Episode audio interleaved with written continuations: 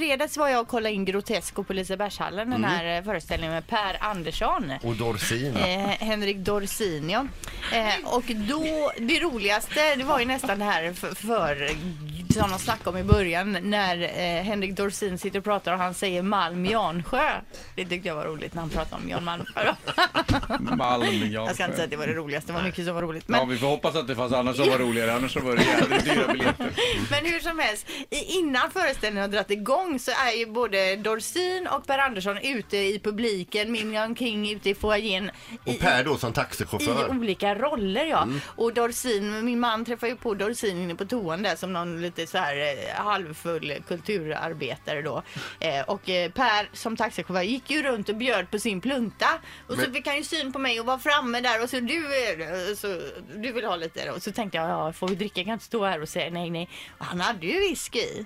Så jag tog ju en sipp och så var han på min man och så drack han lite. Sen var han framme vid oss igen och vi drack. Och efter det så fick jag liksom ångest att alla... Hur många har druckit ur den? Ja, Ja. halva Lisebergshallen hade ju druckit i den här jädra pluntan. Så det satt jag och tänkte på halva föreställningen om sjukdomar och annat. Så det var det som blev eh, fokus på, på föreställningen Jajamän. istället. Typ, Ja. vad har jag fått i mig för bakterier? Ja. Mitt värsta sånt minne det är från tidigt 70-tal. Jag var en liten knalle. Min syster hade en kompis som bodde tvärs över gatan. Jag fick hänga med dem hem och se på TV vid ett tillfälle.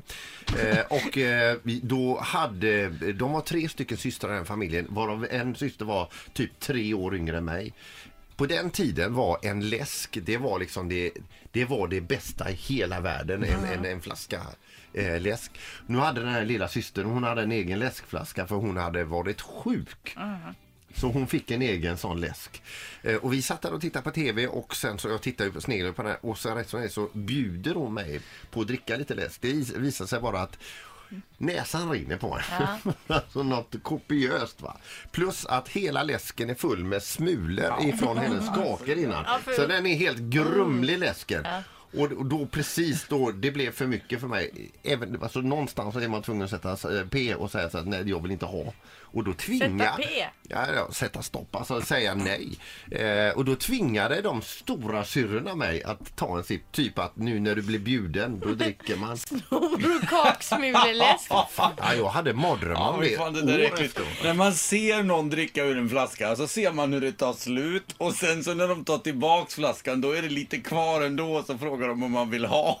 Ja, men det är ju barn som gör det. Ja. Men det är likadant förr i tiden så smakar man ju, om någon hade en klubba, då smakar man ju på den. Ja. Nu tycker jag, det kan man ju göra inom familjen, men jag har svårt att se en kompis sitta med en klubba och så tar jag över den och tar kigget. Ett poddtips från Podplay. I podden Något Kaiko garanterar östgötarna Brutti och jag, Davva, dig en stor dos skratt. Där följer jag pladask för köttätandet igen. Man är lite som en jävla vampyr. Man har fått lite blodsmak och då måste man ha mer.